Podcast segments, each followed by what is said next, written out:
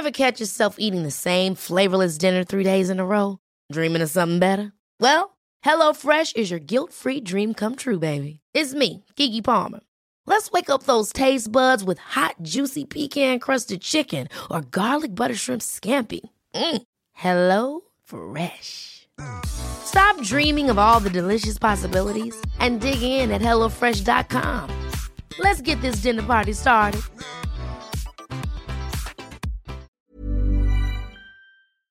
Hello?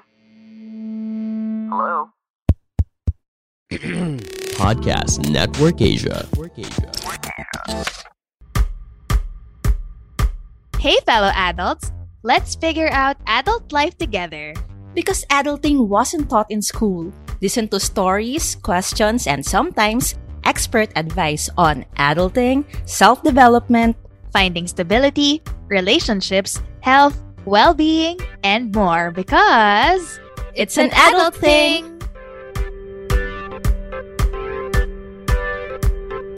Woot woot! Hi, fellow adults! This is Nika. And this is Carla. At bago po natin pasukin ang topic natin for today, syempre shout out muna sa fellow adults natin na walang sawang nakikinig, sumusubaybay at nag-share ng episodes natin sa social media. Hello ka na, Chinito Travels, na ginawa agad-agad yung easy recipe ni Nika na Poor Yes! Man's Bibimbap after listening to our easy recipe episode. Siya yun eh, no? Tama? Yes. Hello din and congrats kay Bryant Gali, also known as Ang Tikatik. Avid listener natin siya, Moms. Kakagraduate lang sa college. Congrats! Yes, welcome to the workforce, Sir Gali. Aw, sad. Charot. Congrats with question mark. Congrats!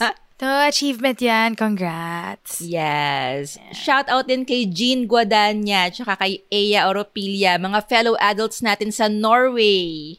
Meron pang super sweet na message si Jean, Moms, pero ipabasa ko na lang sa'yo later Sige. in private.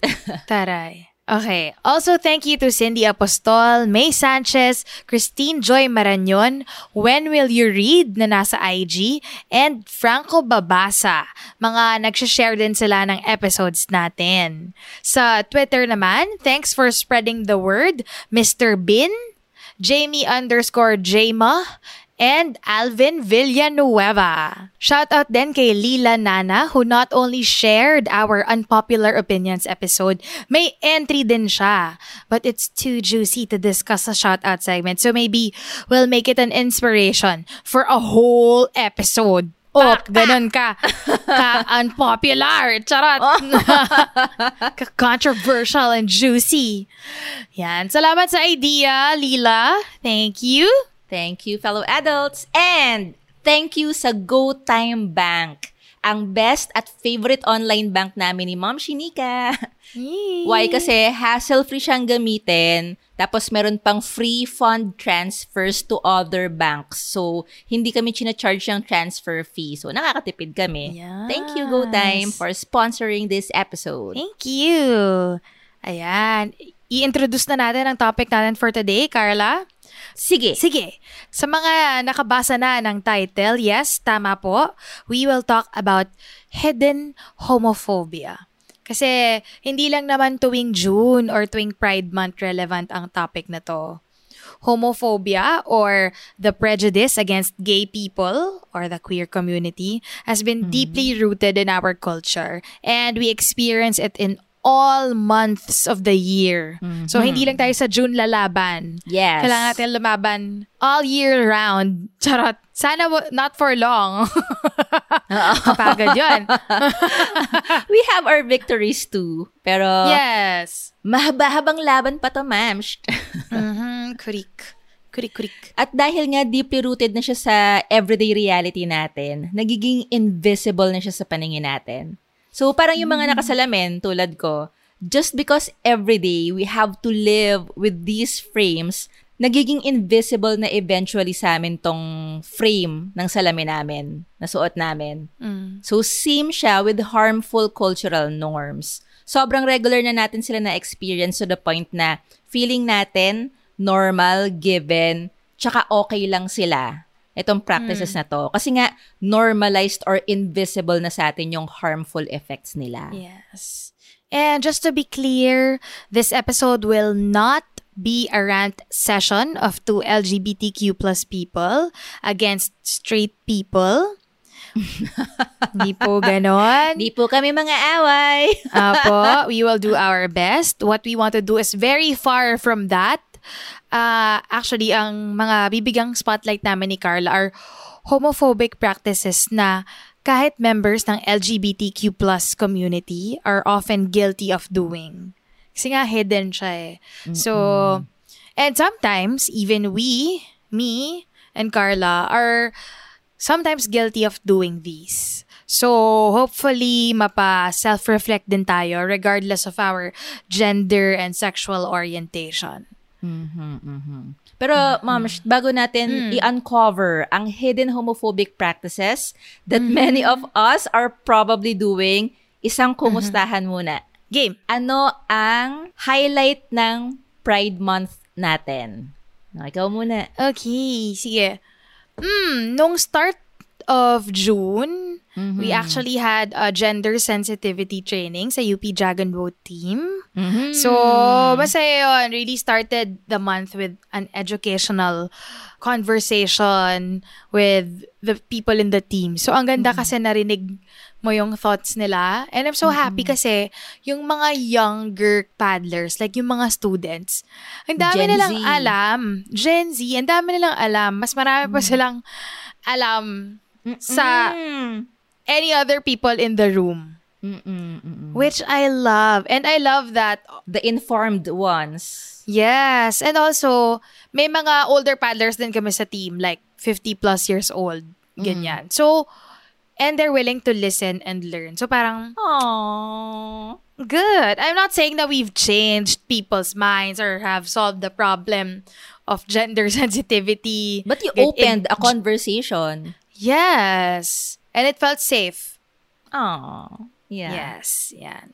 And then, to end the month, nitong June 29, we had a Pride session also at work. So, nagkaroon ng speaker about Soji, Soji SC, and explain because not everyone knows about it. Sorry, Diba? so GSC? Yes. What's SC? Sex characteristics. That's something new that I learned. Me too. Nung Soji episode natin, ang inexplain lang ni Ryan. ni Ryan and ni Ging is sexual orientation, gender Identity. identity, gender expression. Now it's so GSC. Kasi as people are learning and talking about it, marami pa talagang nadidiscover about our sexual orientation, gender identity, etc. Sex characteristics. Ganyan. Okay. I gotta learn about that too.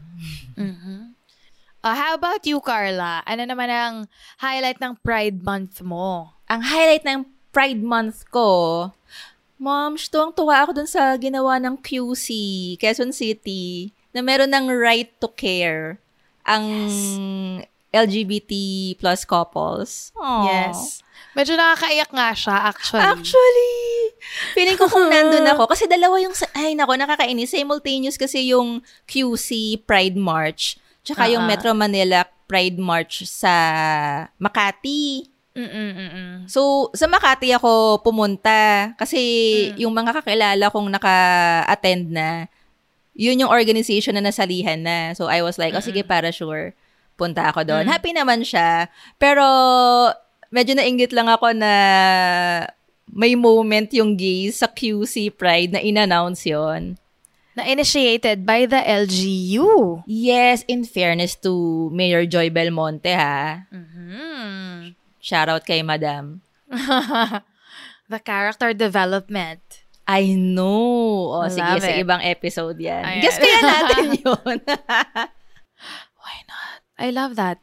No? Sige, research natin ng mabuti. Yeah. Um, yon So, bagamat hindi ako taga QC, mami, medyo malayo ka inta sa QC.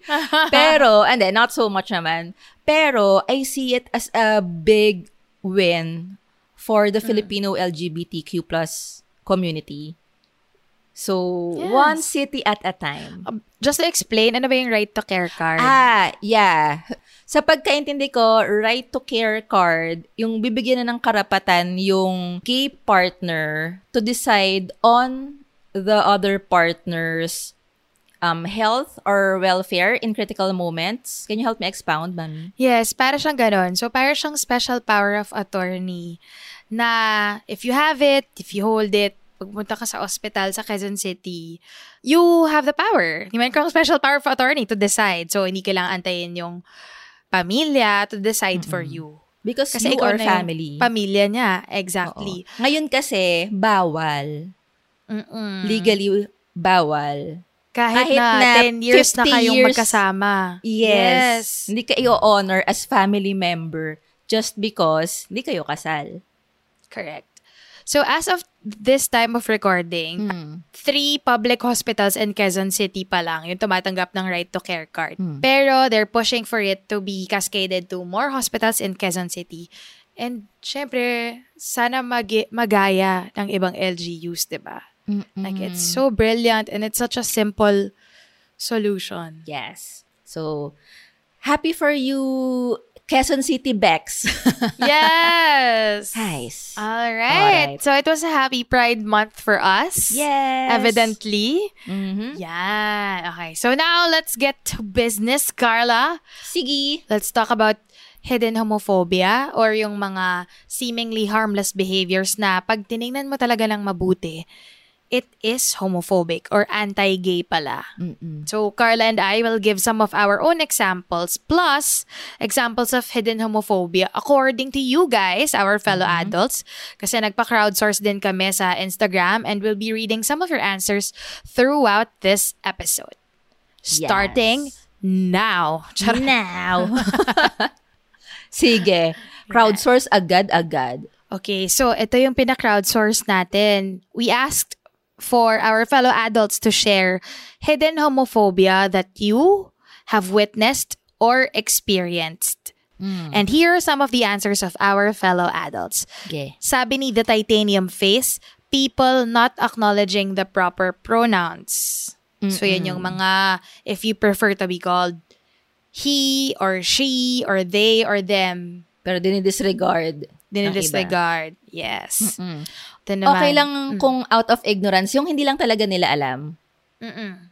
Pero yung inexpress mo na, nagpalit ka na ng pangalan, nagpalit ka na ng itsura, and you're, for example, you're a trans man, you're obviously a he. Your gender expression is a Yes. he, is a masculine. Oo. Tapos i-insist pa rin nila na she ka. Mm-hmm. Or vice versa, na nag-effort ka and all, na magmukhang Catriona Gray. You were born male, pero babae talaga yung nararamdaman mo. Therefore, that's how you express yourself. Pinalitan mo na yung pangalan mo na from Patrick, naging Patricia. And yet, he pa rin yung ire-refer sa'yo.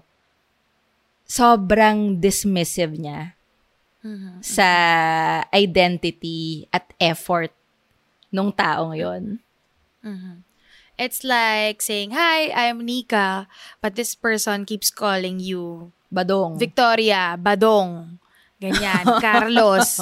Carlos, Carlos. Ah, Nika po. Nika po ang gusto kong itawag sa akin. Ah, Carlos, sige. Parang ganon, yung feeling. Mm-mm, mm-mm. Yan. Okay. Hirap di magalit, ha? Crowdsource pa lang yan, mami. Actually, Ayan. itong si The Titanium Face, si Pau, mga 58 yata yung entry niya, mami. Para sure na mabasa na yung entry niya. We just chose the most subtle, most hidden. Ito naman, sabi ni Nicole Francis. Sabi niya, in quotation marks, baka face lang yan, malalampasan mo rin yan, huwag mo lang masyadong iniisip. End quote. Crew, crew. Malalampasan mo rin yan. Isa raw Ano itong yan, pagsubok? pagsubok. Charot. okay. Nakakatawa yun. Okay. I mean, sexuality can change. It's fluid. Mm-mm. Pero it's not something na kailangan mong lampasan or it's not a Yes. hurdle you have to go It's not a through. bump in the road. yes. Tsaka the tone is it's a low point in life. Pag sinabi mong, Ah. di malalagpasan mo rin yan. Yan. Okay lang yan. Baka face lang yan. It sounds as if you're undergoing something difficult or wrong. Yeah. Mm. Eto naman. Tsaka medyo mahirap po yung advice na wag mo lang masyadong iniisip. Kasi it's my identity po eh. It's me. Huwag mo masyadong isipin Tsaka- ikaw si Nika, Nika. Oo. Tsaka yung attraction, hmm, kayo nga pag may crush kayo, hindi nyo matanggal sa isip nyo eh. Siyempre, mahirap yun. Hindi may isipin yung attraction. Plus, Diba? kailan pa nag-work yung advice na wag mong isipin? Isipin. Parang yung elephant paradox. Pag sinabing wag mong isipin yung elepante, the mere mention of an elephant will put that elephant in your mind. So, the wag mong iisipin advice just doesn't make sense.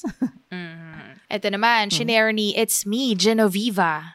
Or it's hmm. me, Henoviva. I don't know. Or you say that? Henobaiba, charot. Yeah. Let's just say all the variations. Sige. Eto, sabi niya, not accepting, quote, straight people, being in a relationship with, quote, gay people.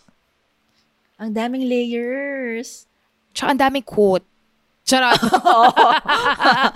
Binilang ko mga 84 yung quote eh. oh, so, not accepting straight people, being in a re- relationship with gay people. So, parang, Ah, shucks, hindi natin napalinaw kay Henobiba what Ah. this means. Ang hula ko is, di ba may mga queer relationship na one is straight, one is hetero, and the other is trans. Dra- Transgender. So, halimbawa, yung isang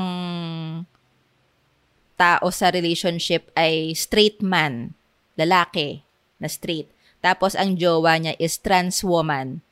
Born male pero nag-transition into being a woman. So the male partner sees the other partner as a woman. So technically, na-attract pa rin yung male partner na yon sa woman lang, sa women lang. So technically, straight pa rin siya. Even if trans woman yung partner niya. May mga ganong instances kasi. okay. And I've heard other people who insist na, ay hindi, bakla ka kasi yung jowa mo, bakla. Mm. Which is so wrong in so many levels. Kasi una sa lahat, trans women technically are not bakla. Mm. They're women. So, that doesn't make the male partner gay. Kasi nga, woman yung tingin niya dun sa partner niya. And in any case, we don't have the right to tell another person na, ah, you see, that's your sexuality or that's your sexual orientation. No, you're wrong. I'm right about your sexual orientation. Parang tanga, di ba? Yeah. Yun. Yun yung interpretation ko dito sa entry ni Henoviva. Shock. Sa, dapat pala tinanong natin. Tama ba, mami? Yun ang intindi mo.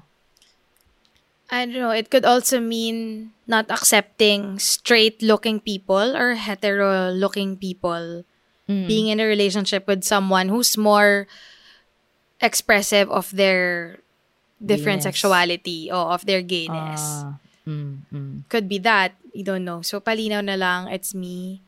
So, parang if you're a feminine woman, tapos ang partner mo, for example, is another woman, Pero masculine yung expression niya. pero masculine. So, pa pwedeng sabihin ng ibang tao na, no, it can't be. You're too feminine to be gay. No? Yeah, you're too feminine to be a lesbian.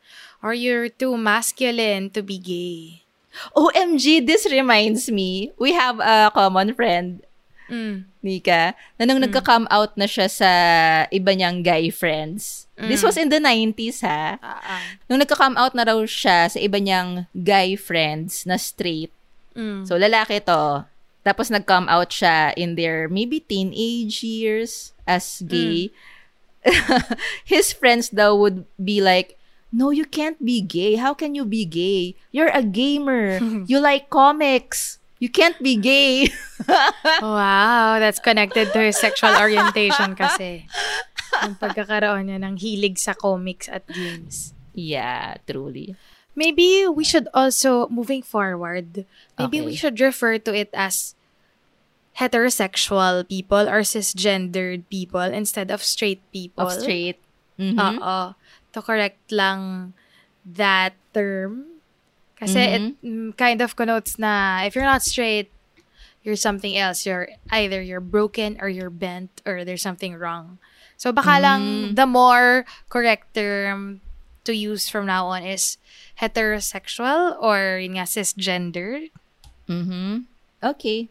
Ako kasi, share ko lang, yung straight and non-straight, walang negative, positive connotation sa akin bilang kulot. I mean, pero gets ko na in a wider context, in a wider conversation, it's more helpful to use hetero as a term. So, hetero na lang or cisgender. Tama? Okay. Ayan. Pero, si- I'm just saying na I don't take offense when I hear other people refer to straight, quote-unquote, straight people, hetero people as straight. I don't either. Yeah, yeah. Kasi nga, so, para lang malinaw sa listeners natin na we don't take offense, parang it's just an opportunity to use more correct terms. Alright. Oh, ano tayo So na? that's the first round of our crowdsourced answers. Mag-share pa tayo mamaya-maya. Oo, ng iba pang mga entry. Yes. May two more rounds pa tayo. Uh-huh. Sige. O tayo muna, Ma'am Shnika, mga personal entry natin sa hidden homophobia. Sige. So, isang form of hidden homophobia are yung mga microaggressions. So, Ano tong microaggressions? ano yung Maliliit. mo dito? maliliit na galit. Charot, maliliit na galit. Hindi. yung microaggressions, this was defined by Kevin Nadal. Isa siyang professor of psychology sa City University of New York. At saka past president din siya ng Asian American Psychological Association. So, he defined it as, hindi siya yung nag-coin ng term ah, pero dinefine lang niya. Okay. in one of his many interviews na microaggressions are defined as the everyday, subtle, intentional, and oftentimes unintentional interactions or behaviors that communicate some sort of bias towards historically marginalized groups. So, hindi lang siya nangyayari sa mga LGBTQIA+. It can also happen to minorities, Asians, even ganyan, black people, women. And the difference between microaggressions and overt discrimination, overt meaning kita mo talaga agad. Obvious. Oo, or macroaggressions, mga mas malalaki, mas kita, ganyan, is that people who commit microaggressions might not even be aware of them. Na they didn't mean to be aggressive towards you, pero nasaktan ka na as someone who's part of the marginalized group na na microaggression niya. Actually, naisip ko to before. Before pa, before pa. Na most of the times, people who hurt me don't even know that they hurt me. So, naisip ko, shit, that's so probable sa other way around. Na feeling ko, ang dami ko nang nasaktan without even me realizing it or noticing it. And I think, bulk of it, dahil sa microaggressions na ako mismo, hindi ko napansin na ginawa ko pala. Or hindi ko naisip na, oops, masakit pala yon And I think that's the value of talking about this stuff, microaggressions, para mag-surface siya sa consciousness natin, sa awareness natin. Ox. Ano bang examples nitong mga microaggressions or Sige. microaggressive statements natin? Isang pinaka-common example is saying the statement na, that's so gay. Mm. Guilty ako na I've said this Ako rin, mami! Yes, when I was younger. And then when I said it out loud for the first time to someone, para ako kung sinampal yung sarili ko na, huh? What? Did I just say that? And what's wrong about being gay? Na-realize mo? Or Na-realize ko dahil that- nakita mo yung expression niya? No, I, when I heard myself say it out loud. Hindi, hindi ano eh. Kasi yung sinabihan ko ng ganon, like a masculine guy. Ganyan, naglolokohan kami.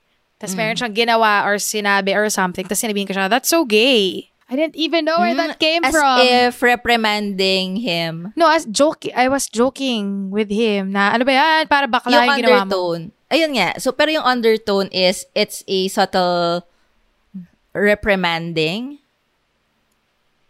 No, it was not reprimanding. It was an insult. Oh. Pala, okay. Pabirong insult.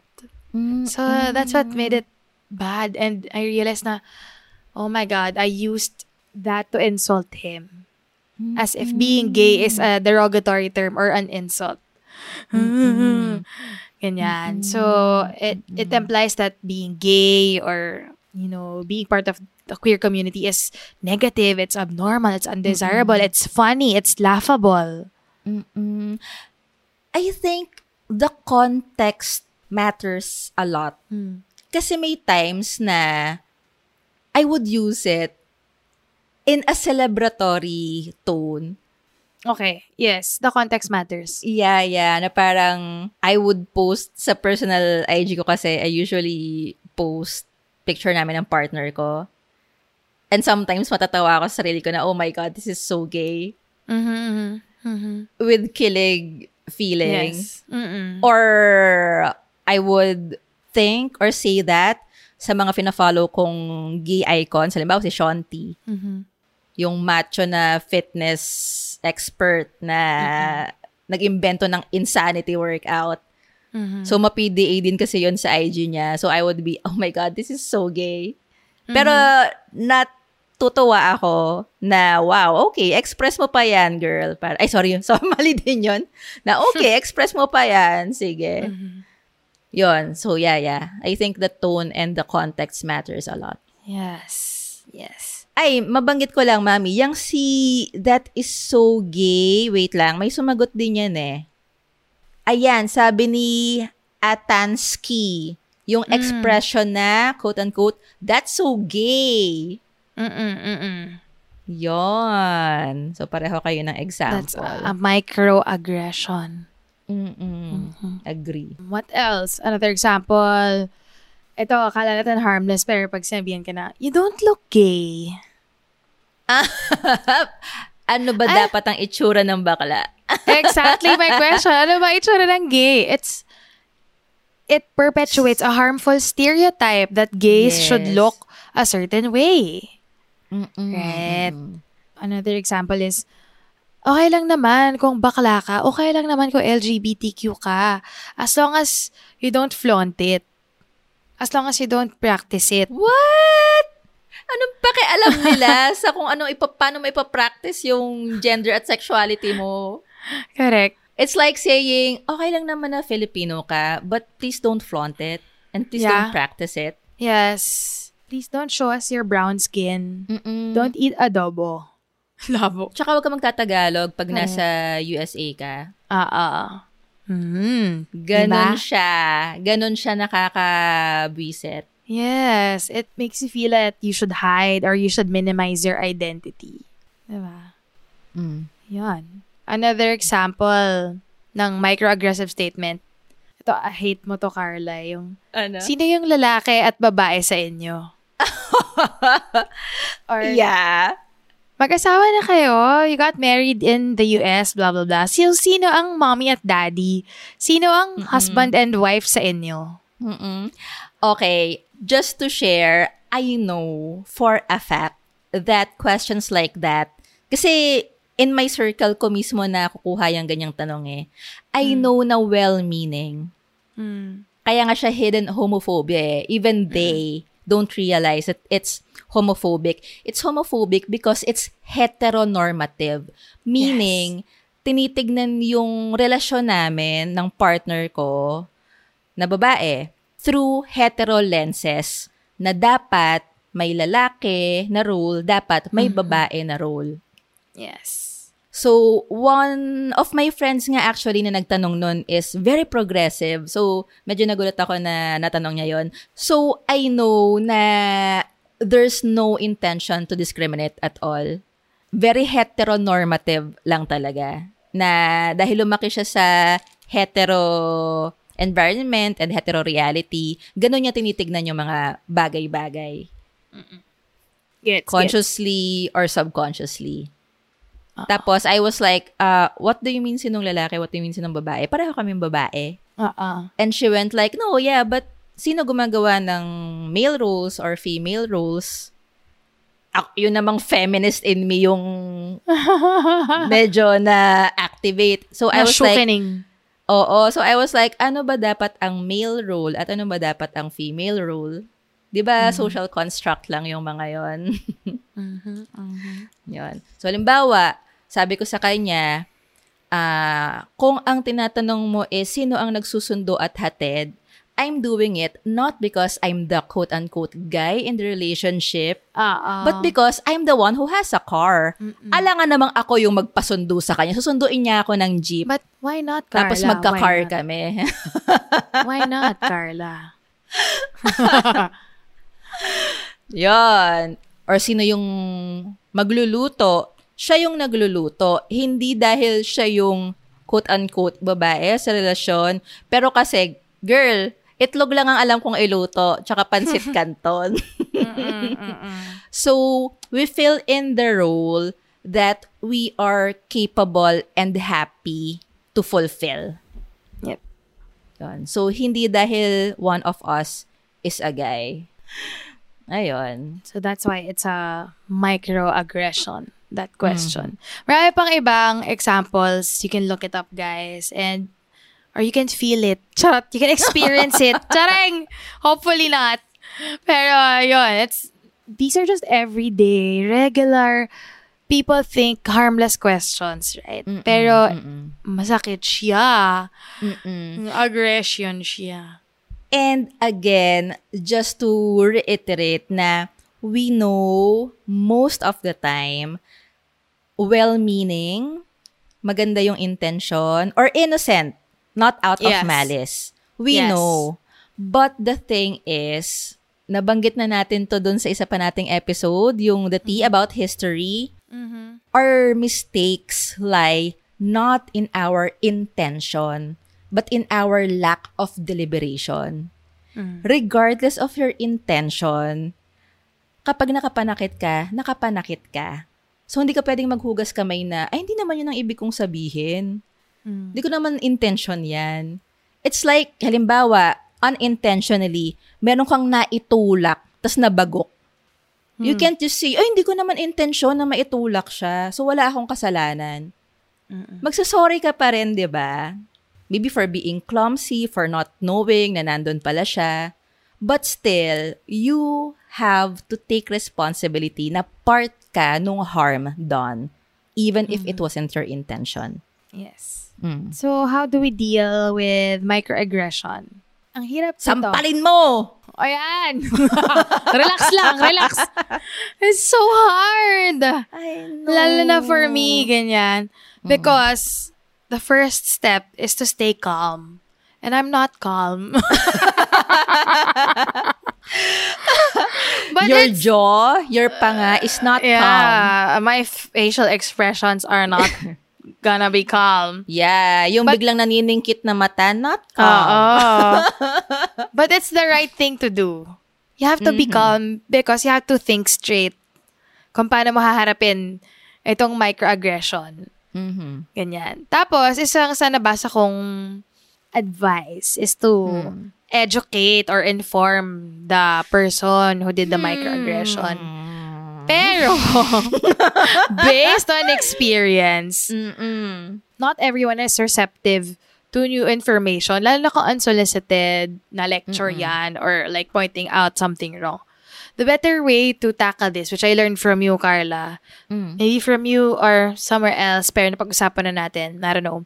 But the better way, based on experience also, is to ask them more questions. Ah, ah. Like, why did, why did you say that? Or why do you feel that way? Or why do you think that way? In fairness, mom, yung isa kong close friend na nagtanong sa akin kung sino ang lalaki at babae sa relasyon namin, in fairness, nakita ko sa itsura niya na na-realize niya na homophobic yung tanong niya. Kasi ang sagot ko was like, what do you mean male or female, girl or guy? Tapos nung in-explain na niya na sino yung nagtitake on ng male role and female role, eh, feminista yon So, Ah! na-feel ko na habang sinasabi niya yon tapos bumabagal yung question niya, parang napapaisip siya na, oh my God, what did I just say? Kasi, correct. Exactly. So, even the most educated of us, even the most Mm-hmm. opinionated of us, the, those of us who think that we already know or that we're aware, we're st- we can still be guilty of doing these microaggressions or saying these microaggressive statements. So, yon. So, the advice is to educate or inform, but I would say it's better to ask them more questions of why they said that, why they think that way. In a curious tone. Yes, in a genuinely curious tone. Oo, kasi kapag Yes. parang nangahamon na, ano so, yung sabihin? bakit mo? Yeah, ano gusto mo sabihin? away, away, away. Sapakan. kan, suntukan. Lang kwenta. Help them realize themselves. On their own, yes. On their own, Make them mm-mm. think. Make them think instead of forcing thoughts into their head. Yes. And then, ito, another advice is, Mm. na nakikita ko rin sa iba-ibang people when they're talking about arguments, etc. But this one, they say, use I statements Mm. instead of you statements. So, for example, Mm. ikaw yung na-hurt, ikaw yung tinamaan ng microaggression. Sasabihin mo, I felt hurt because Mm-mm. you perpetuate um, harmful stereotypes, etc. Ganyan.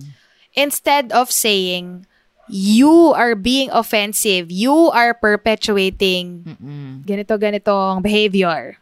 Kasi sounds like an attack kapag you ka agad eh, no? Yes. At saka hindi mo naman alam yung you're already speaking for them. Ah, na yun ang intention nila.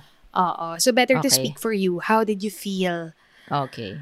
How did you think? Ganyan-ganyan. So, I felt so and so because. Mm. Sige, try natin, try lang natin. Um, hindi to joke, totoo to. Okay. bigyan mo ako ng, ano, bigyan mo ako ng isang microaggression para lang ma-practice Shucks. natin yung sinasabi mo. Ano ba? Ano ba example sa microaggression? O kahit dyan sa mga binigay mo. Ah, sige. Okay lang. Ulitin ko na Okay. lang. Alam mo, Mm. you don't look like the other lesbians that I know. Sino ba mga kilala, ah. Sino ba mga kilala mong lesbian girl?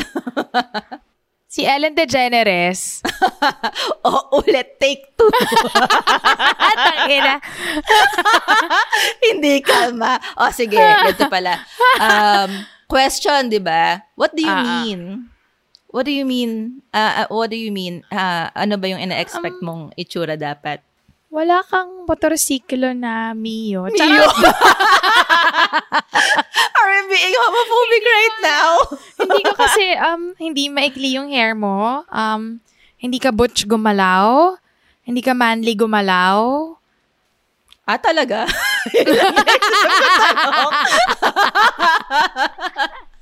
Isip ko, anong question ang pwede ko ibigay sa kanya para makapag-isip siya?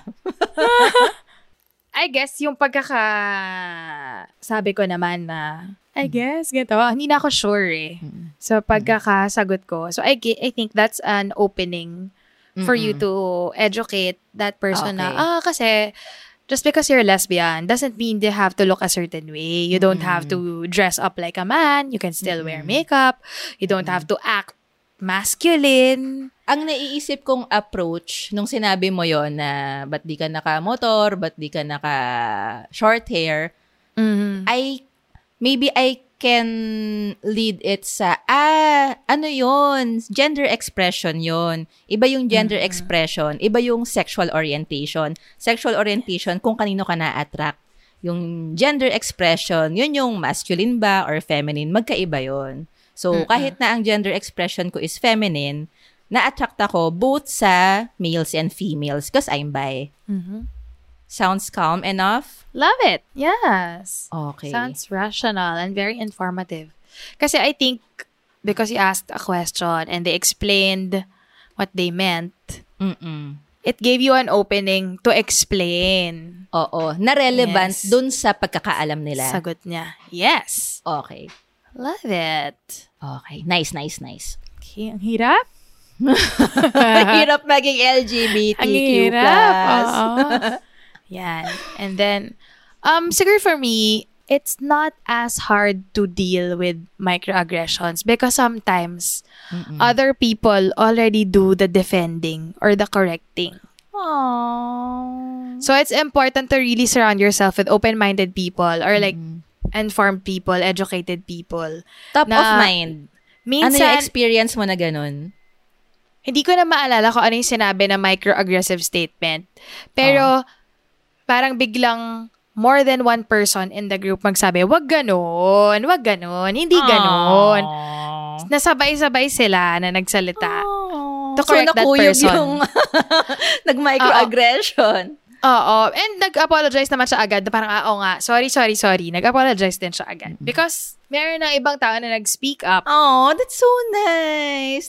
Nag-defend sa kabaklaan Yes, mo. nag-defend. Yes. Oh, hindi naman towards me. Pero it was a Ah, general microaggressive statement or maybe it was a generalization or something. Pero yun, marami nang nagsabi na, oh, okay. hindi ganon, hindi ganon. Sabay-sabay pa. Mm, Yun, galing. That's nice. Yun. Pero kung tuloy pa rin sila, maybe you'll have to set boundaries na, Mm.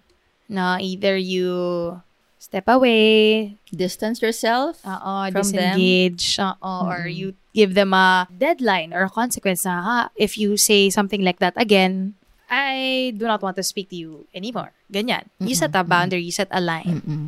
Which is hard to do. Ah, lalo na Yeah. kung, kasi nga yung mga nakagawa ng microaggressive statements are people who do not intend to do that naman. So, Um, connected to that, naalala ko lang kasi, just this year, nag-set ako ng boundary with some person mm, on a different matter. Hindi siya LGBT plus matter. Pero I had to set a boundary. So, I consulted a friend, psychologist friend. Sabi ko, when I said na if by this time ganun pa rin, I will have to walk away. Sabi ko, is it manipulative on my part? mm. Ano sabi niya? Sabi ni friend, may difference daw ang setting boundaries sa pagbigay ng ultimatum. Oh, okay. Yung pagbigay kasi ng ultimatum, yun yung may pagka-manipulative kasi you are dictating what the other person should do by this moment. Okay, okay. Pero, yung pag-set daw ng boundaries is, ine-express mo lang yung magiging consequence nung gagawin nila. Pero, ang iko-control mo lang is yung behavior mo. Mhm. Yung ultimatum kasi, kapag hindi ka nagbayad ng renta within this week, kailangan mong umalis sa bahay. Oo, oo. Ganon yung ultimatum. Na legally, pwede naman talaga. Pero kumbaga, ang kokontrolin mo is yung behavior nila. Pero setting boundaries is saying na, okay, if by this period, ganun pa rin ang sitwasyon, o sige, malaya kang ipagpatuloy yan. Pero ako, on my end, I will have to walk away. So, yung power mo, ini-impose mo sa sarili mo. You're just Yeah. letting them know beforehand na this is what will happen. So, hindi setting a boundary yung, if you stay in that relationship, itatakwil ka ng pamilyang ito. Hmm. Shit. For me, it's not setting a boundary. It's, Oo nga eh.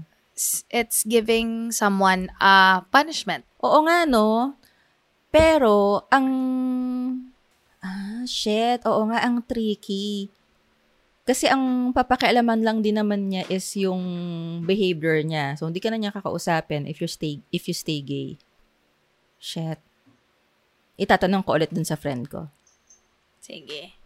Baka pero tayo magkaroon ng episode where we'll have the chance to delineate what setting boundaries is Mm-mm. compared to Manipulation. manipulating others. Yes. May nagre-request pa nga ng episode eh, kung meron daw bang healthy gaslighting. ah! Ipa-clarify natin kung anong ibig sabihin nun. But anyway, sige, sige. Okay. Okay. Mm-mm. You know what, mom? I'm not bothered kapag meron tayong mga pinag-uusapan na hindi pa natin masagot at the moment. Kasi, feeling ko, mas na-flex yung brain muscles natin na meron tayong panibagong kailangan pag-isipan. Therefore, Yes. it's a chance for us to learn something new again. No? Mhm. Okay. Dahil dyan, Merong urge paminsan na magmagaling. oo. At sabihin, Hindi, alam na natin to. Oo. Yes. Pero that's not helpful for us and for other fellow adults kasi. Oo. Mamaya mali pa yung mga advice mo dyan, besh. Mamaru. Mamaru, no? Kara, mamarunong. Karik. Okay. Sige, Ayan. sige. Assignment na lang natin yan. Yes po. Pero Ayan. fellow So, adults, kung alam nyo Oh. ang kasagutan, please let us know. We need to hear from you if you know the answers also. Yes, opo. Yan. So yun, Carla, for me, one of the hidden forms of homophobia are those microaggressions. How about you? Anong masashare mo na form of hidden homophobia? For me, isang problematic practice is yung either or thinking or dichotomy thinking. Black and white. Walang spectrum. Meaning, either you're quote-unquote straight or hetero or you're not. Or you're bakla. Walang in-between. Mm-mm. Kumbaga, classic, na lumaki tayo, moms, na ang gender lang ay girl, boy, bakla, tomboy. Ah, ah. Buti nga, in-include mo pa yung bla- bakla tomboy. Oo. De, pero yun lang. Ang konsepto, legit, listeners, as a 90s kid, lumaki ako na ang common knowledge, either you're, halimbawa, pinanganak kang babae, either you're straight or tomboy na, ay sasagera tomboy. Which he is not even. Kasi trans man pala siya. 'Di ba? Yes. Kapag pinanganak kang lalaki, either hetero ka na lalaki or quote-unquote parloristang bakla. Mm. Walang in-between. Mm. Yung ganong thinking, nagpe-permeate siya hanggang ngayon sa millennials, sa Gen Zs. I think less na sa Gen Z kasi nga informed generation na sila eh. Love that. Pero, ah marami pa rin akong naririnig na ganito. Yung mga nahahassle sa dami ng new terms, I get it. Hassle siya. Hindi ko ipagkakaila. Kasi, panibago, unfamiliar yun eh. Yung dami mong iniisip sa buhay, tapos makakakita ka ng 20 different flags ng LGBT plus community. Yeah. So yes, hassle siya, but to dismiss it as unnecessary is phobic. Why? Kasi just because well-represented ka, kebs na sa iba. It's like lumping Asians together. Imagine mo, pag sinabi, ah, pare-pareho lang yan, basta Asians. Mami, ang daming Asians. Merong Chinese, Filipinos, may Arabs.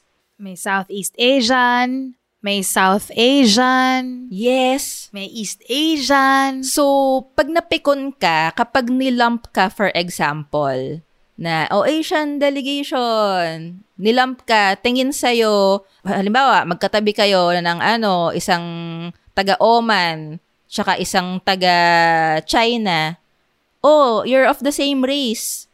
Medyo nakakapikon, di ba? so, same din siya sa LGBT plus community. Kapag nilump nyo lahat ng female gays as lesbian, for, for example, me, I'm not lesbian, I'm bi, nakakapikon siya. Mm-mm. Share ko lang, there's this Tinder experience a few years back. Or, as in, nag-grace talaga yung heartbeat ko sa galit. So, may Oh. naka-match ako na homophobic guy, apparently. So, sa dating apps kasi, as early as possible, ini-introduce ko na na bisexual ako just in case issue pala yun sa kanila. Yeah. At sa dating apps kasi, actually, mas marami kung nakakamatch na lalaki. Ooh. Mm-mm. So, usually, hindi yun issue sa kanila kasi mas nakahot pa nga sila na fantasizing, napapayag ako sa threesome.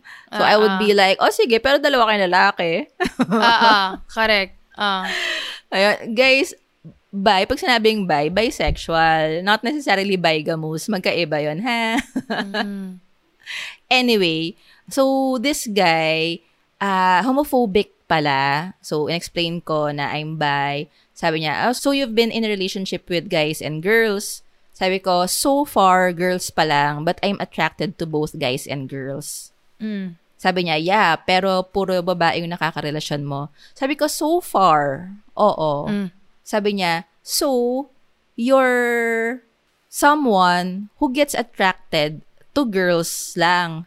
Sabi ko, hindi nga, bi nga ako. Tapos pinipilit niya na, eh, puro babae lang mga nagkarelasyon mo, 'di ba So, lesbian ka. Parang ko, tang, eh, na marunong ka pa sa sexuality ko. Ba- parang, ba't mo ba dinidictate? Ikaw ba ako? Anyway, binlock niya ako. Okay, kalma. Hindi ito rin episode. Told you. As in, nakakagalit talaga. Like, Ah. parang, parang sinabi mo na dual citizen ka. Mm. Tapos, Hindi, Pinoy ka lang, Carla. Pinoy ka lang. You can't be an American Kasi citizen. pinanganak ka sa Pilipinas. So you can't be an American citizen. Oo. Kahit na pareho mong, ano, pareho mong magulang, pure ka no.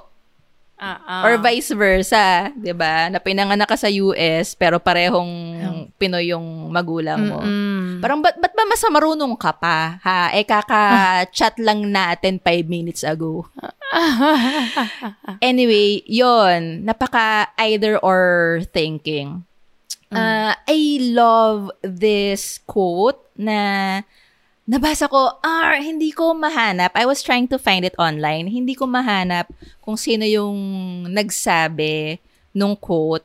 Pero, something like, um, the problem with human thinking is that we usually, if not always, think in dichotomy, Mm. black or white. Mm. But if there's one thing na natutunan nitong taong to nung nagsabi ng quote, ang tanda ko talaga biologist siya. eh. Mm. Sabi niya, if there's one thing na natutunan niya sa course ng long-term research and studies niya is that nature works in spectrum. Spectra. It's never just yes or no, black or white. Kaya nga ang rainbow spectrum yan, wala namang opaque linya in between the colors. Gradient siya. Mm. Even yung mga personality traits, hindi siya narcissistic or not. There's some narcissism in all of us. Nagkakatalo na lang sa intensity, sa scale. Kaya nga yung mga personality test, puro scale, di ba? Hindi yes or no. 1, 2, 3, 4, 5, sometimes 6, 7. Because nature works in spectrum, in spectra.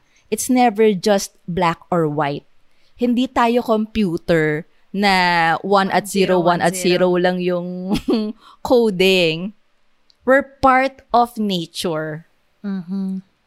At importanteng ma-realize natin yan kasi I love what Mr. Gregory Bateson said. Anthropologist to, social scientist, and cyberneticist din pala na may malaking influence sa fields ng social and behavior science.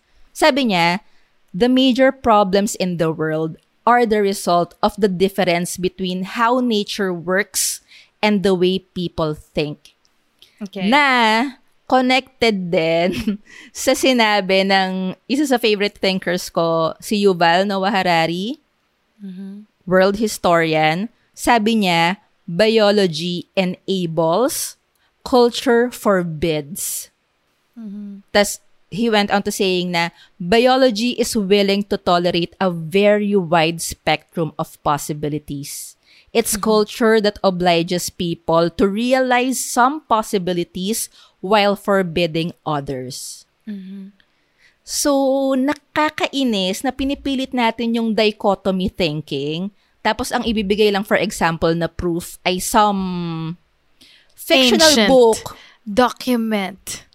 Document, Written. quote-unquote. by anonymous people from another era, another culture, another environment. Thousands and thousands of years ago when there was still no proper documentation, No science. no fact-checking involved. Yes. Wala pang, ano nun eh, ano yung naglilimbag na machine? Ano nga tawag doon? Printing press. Wala pa nga printing press noon eh. Paano nila na-record yun? But anyway. So, nakakainis lang na ngayon, pwedeng-pwede at kayang-kaya na nating intindihin ang kalikasan and yet, ipipilit natin yung kind of thinking natin na obsolete. Upgrade, upgrade din. Tama. Yon. So, in many aspects of life, if not all aspects of life, I think it's important to realize that nature works in spectrum. It's never just black or white. I love that. Yeah. I love that. So, one way to be a good ally or good fellow LGBT plus human being is to tolerate and accept that thinking. I know mas hassle siya. Pero yun yung healthy eh. Yun. So, ah iwas po tayo sa either or thinking and embrace spectrum. Love it. Alright. Ano, crowdsource pa tayo? Game. Sabi naman ng fellow adults natin, ito, sabi ni Nicole Francis. Mm. Oh my God, sabi niya, hidden homophobia, yung nalaman nila na hindi ka straight, tas bigla nilang iniisip na baka may gusto ka sa kanila. wow! Oh my God. I hate that. Yung... Yes! Ay, sorry. Sige. I, I dislike that. Wow! It's okay to hate it. Lalo na yung mostly, uh, well, in my experience, mostly mga guys, na pag-akala nila, when someone is gay, it automatically means that person is attracted to them. Excuse me, gay people also have standards like you. Mm-mm. May And- taste po. True. So, don't assume na, and also, just because you realize na someone is lesbian or they're attracted to women, GGS na si ate na akala niya, crush na siya agad just because attracted to women. Yung isang tao. To women, hin- hindi all women. Ano Yan, to? Correct. Wag filingero at filingera. Um, I know of a female coach na one of her clients, tinuturuan niya, personal training. Ang tagal na niyang client nun ha. And then, when finally, sa kwentuhan nila, nabanggit nga nito ni female coach na she's gay, na she's actually dating a woman Mm. the female client was like, Nako coach, gay ka pala or lesbian ka pala. Hindi pa niya yata naintindihan yung konsepto ng bi. Anyway, nako Mm. coach, ah, di ka pala straight, baka hipuan mo ako ah. It's not a funny joke at all. That's so homophobic. It is not a funny joke. LGBTQ people are not Sexual perpetrators. sexual predators. Some Okay. might be, Yeah. pero hindi siya inherent characteristic ng LGBT plus people. the same way heterosexual people or cisgender people can become sexual predators Mm-mm. Or not. Nakakapikon, 'di ba? Like I was so offended on behalf of this female coach. Tas even before back back back then, ito naman ibang anecdote. So meron akong isa pang female friend na sa College of Engineering nagtapos. So puro lalaki, maraming lalaki doon. Mm. As in, imbalance ang male-female ratio. Mas maraming lalaki talaga sa engineering noong mga panahon na yon nung college kami. So, kinakwento niya. So, nag-overnight sila sa org nila. And she was in bed na, pero naririnig niya na nagkukwentuhan yung mga lalaki. May pinagkukwentuhan na some org mate apparently is gay.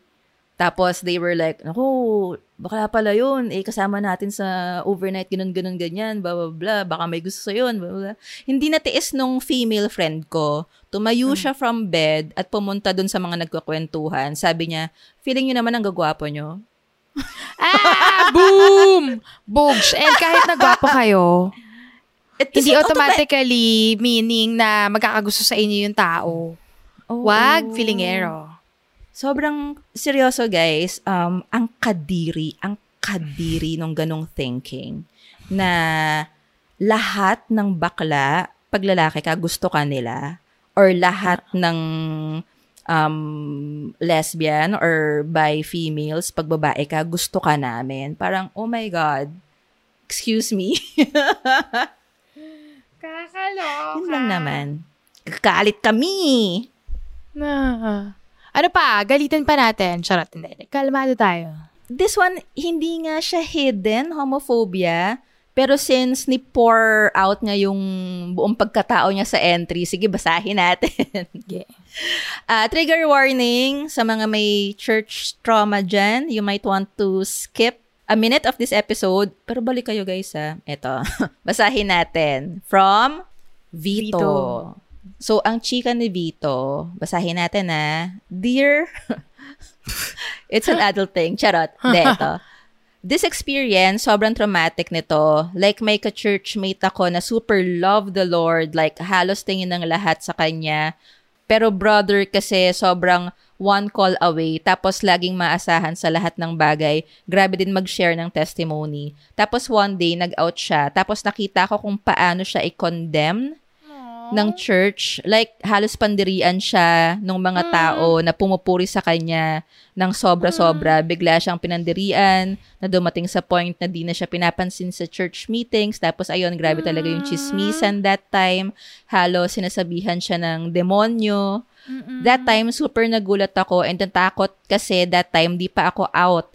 And sobrang mahal ko yung mga bro and sis na to. Kaso ayun, sobrang nadurog yung puso ko talaga sa nakita ko. Like, halos lumaki kami sa church. Tapos, dahil lang doon, nagbago lahat. Kaya ito, as of now, from active church joiner ngayon, halos din na ako nakakapunta kasi nag-out na ako and tuwing pumupunta ako, minamata nila lang ako. Tapos naka-parenthesis, random ko eh. Ayun, sobrang traumatic lang noon. Kung nagawa nila yun sa ka-churchmate ko, paano na lang sa akin pag di ako nakatingin? Hi! Hugs, Vito. Hugs. Hmm. Grabe, no? From belongingness to sudden outcast. Yeah. Kahit na naniniwala ka, kahit na dutiful ka sa mga church activities, just because you happen to love a certain um, sex, Mm-mm. hi. Yeah. Sana makahanap ka pa, Vito, ng ibang group, not necessarily religious, but a, group, a group or community that can support you, And celebrate who you are. celebrate who you are, and help you fulfill your spiritual needs. Ganyan. Mm-mm. Meron dyan, somewhere. Okay. Ah, round 2 na natin ng isi-share, Mom Shnika. But, parang ang haba na ng recording natin, no? Can we make this a Yes. two-parter? I think it deserves to have a two-parter. Kasi Mm-mm, mm-mm. dahil hidden siya, bihira siya mapag-usapan. So I think Mm-mm. i-push natin na to maging two episodes. Maging special series ito. Oo, parang we won't do justice kapag madaliin natin at hindi natin ihimay yung nuances ng conversation, no? Mhm. Yeah. So, para mas ma-accommodate natin yung thoughts na yon and issues na yon sige, gawin natin siyang two-part convo, two-part chikahan. At saka for sure din, guys, kayo rin, marami pa kayong gustong i-share na na-experience nyo. Um, pa pwedeng kayo yung nakapag microaggression or pwedeng kayong nasa receiving end. Paki-share naman sa amin. You can share that to us by sharing this episode on your social media with your own Yes. thoughts or kwento in the caption. Pakitag na lang kami at It's an Adult Thing and hopefully we'll get to reshare your post to our adulting tribe. Yes. And also, fellow adults, if you haven't subscribed to the show yet, kung hindi nyo pa napipindot yung bell icon ng It's an Adult Thing sa Spotify or sa anumang podcast platform na ginagamit nyo para makinig sa atin, pakipindot na please so that you can subscribe. Yung subscribe button. It will keep you updated pag may bago tayong episode na nilabas agad. Yes. Di nyo pagsisihan, guys, pag nag-subscribe kayo sa It's an Adult Thing. Kasi, Wow. hindi lang sa main chikahan natin may adulting learnings. Yes! Meron pa tayong pa-bonus segment towards the end of our episode. So, for those new to our adulting tribe, we call this bonus segment the Record Round. Dito kami, or tayo, nagre-recommend ng tried and tested adulting hacks na pwedeng Yes. makatulong sa isa't isa. Sige, anong reco mo, Carla? Ako, ang reko ko, particularly for females na either sexually active na or planning to be sexually active, ay please magpa-HPV vaccine kayo. Guys, sa ngayon, as of time of recording, ang only cancer pa lang na merong bakuna against it is cervical cancer. So, why not avail of it? Ito yon Kasi most cervical cancers ay caused ng HPV or Human papillomavirus. Or HPV. papilloma. Yes. Okay. Human papilloma virus. Yes. HPV. So, kung may vaccine tayo against it, ma-eliminate or at least man lang ma-minimize yung chance na magka-cervical cancer. Crucial na magkabakuna niyan actually as early as 12 years old. Yep. Kahit nga mga lalaki eh. Yes. Kasi STIC-HPV, sexually transmitted infection. So, mas maganda na before pa any sexual encounter, may bakuna na. Para by the time ma-expose sa virus, may panlaban na. Mapupuksa agad yung virus. At Yeah. people don't realize kung gaano ka widespread ang HPV viruses. I think 70% ng sexually active females infected or carrier ng HPV. Ah, yeah. Actually, ang men, marami ring lalaki ang may HPV. But they're Yes. just carriers. Kasi wala silang cervix. So, hindi nagmamanifest sa kanila. Mm-mm. Pero, Pero- they're carriers. They're spreaders. Yes, so kung magpapabakuna sila, helpful din yun para hindi na sila Yeah. maging carrier at spreader. Yep. Yun nga lang, mas high risk ang HPV sa females kasi yun usually ang cause ng cervical cancers. Ang mga lalaki walang cervix. So, mas urgent for us females na mag-HPV vax. Magtanong na kayo sa mga kakilala nyong doktor. Yung pinagpabakunahan ko, not even OB eh. Yung tropa namin na doktor, si Doc Dina. Cardio yun. Cardio yun. So, nag-order lang siya for me ng yung mismong bakuna. Tapos tinrukan niya ako. Siyempre, waive na yung PF niya, professional fee, as a lifelong tropa. So, you might know some ways para medyo makatipid. Because it's not cheap eh. Pero kaya naman. It's not cheap and it's ano more than one vaccine. It's three. Yung iba three, yung sa akin, two doses lang. Yeah, that's good Ask your doctors, especially OB-GYNs, about that. Ikaw, Mami, what's your reco? My recommendation would be if you want to understand the SOGSC better, aside from listening to our previous Two-parter. SOGSC episode and our coming And out this- episode, etc., Yeah. and this episode, if you want a very quick visual representation of what SOGSC is, yung sexual orientation, gender identity, expression, and sex characteristic, you can look up the genderbread person. Genderbread? Ang cute! Parang gingerbread. Yes. Ang cute! Inspired by the gingerbread man. But hmm. we we do not want to assume his sexual orientation or his identity or his ah. gender. So we call him the genderbread person. So Ang dun niya cute! Yes, it's a really helpful way for you to remember ano nga ba yung sexual orientation, ano nga ba yung gender identity, ano ba yung expression, ano ba yung nasa utak, ano ang nasa puso, ano ang nasa between the legs, at ano ang nasa outer expression. So yun, super we link good visual. episode description? Sure. Sige. Sure. I I can just look it up. It will uh, appear. Yeah. Pero yun. Yes, we shall link it. Para less effort na sa fellow adults natin, pipindutin nyo na lang sa episode Yes. description. Tapos pag pindot nyo ng episode description, pindutin nyo na rin yung 5 stars. Tama! Rate nyo na rin kami. 5 stars. Oo, nasa 1,000 plus na yung ratings natin. At so far, good ratings. So far, loving it. So, dagdag pa kayo, fellow adults, ng ratings para mas marami pang makapakinig sa atin. Yes, thank you, thank you. We hope, guys, that those hacks can help you like they helped us. So, sa ngayon, Gora Bells na muna kami. Pero, pakiabangan at pakipakinggan din yung part 2 nitong discussion na to. Yep, yep. Release namin as soon as we can. Yes. For now, si Bat na kami. We got a Batsy. This has been Carla. and Nika, re-examining the cultural norms we grew up in to cultivate a safer world to live in because It's an adult thing.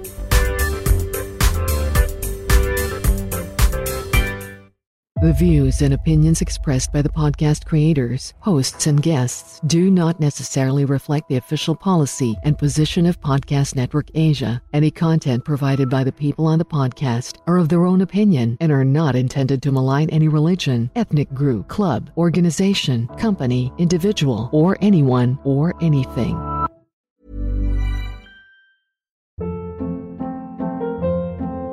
Hold up. What was that? Boring. No flavor. That was as bad as those leftovers you ate all week. Kiki Palmer here, and it's time to say hello to something fresh and guilt-free. Hello Fresh. Jazz up dinner with pecan-crusted chicken or garlic butter shrimp scampi. Now that's music to my mouth. Hello Fresh. Let's get this dinner party started. Discover all the delicious possibilities at hellofresh.com.